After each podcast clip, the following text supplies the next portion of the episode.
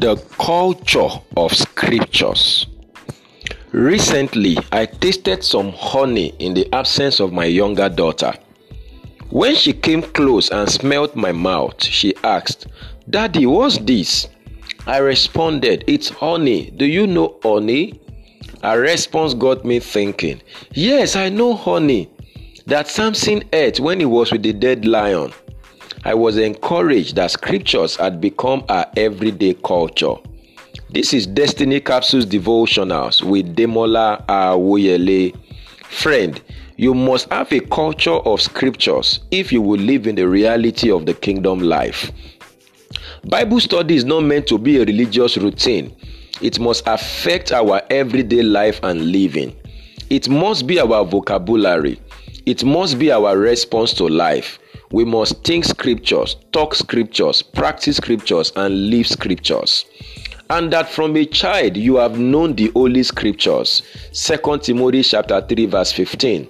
Perhaps one of the greatest legacies we can give our children is a legacy of scriptures. I wonder why we go the extra mile employing private lesson teachers for our children and we do not consider it necessary to employ private Bible study teachers for them. We pay expensive fees for their academic learning and only pay lip service to their spiritual education. My daughter learnt about Samson from home and church. Do you teach your children at home? Do you pay attention to what they learn in church? What's your criteria for choosing the right church for your family? Is it only about where they can play and have fun, or is it also about where they can learn and have life? Until I come, pay attention to reading, to exhortation, and to teaching. 1 Timothy chapter 4 verse 13. You must not leave your spiritual education to chances. You need to be intentional about it. You don't learn scriptures by osmosis, you learn by the right engagement.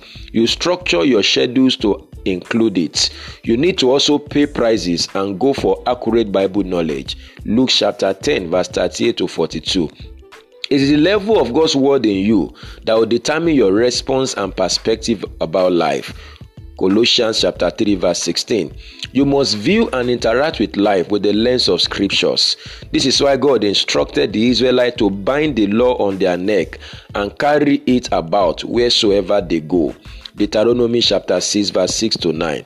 The scriptures must color your outlook on life if you would make meaningful progress. Psalm 119, verse 96 to 98. I pray for you today that you begin to culture your life and your everyday living in the script in scripture's way. And may you have a culture of scripture that will make you to live a meaningful life as you fulfill your God-given destiny. This is a blessed day for you.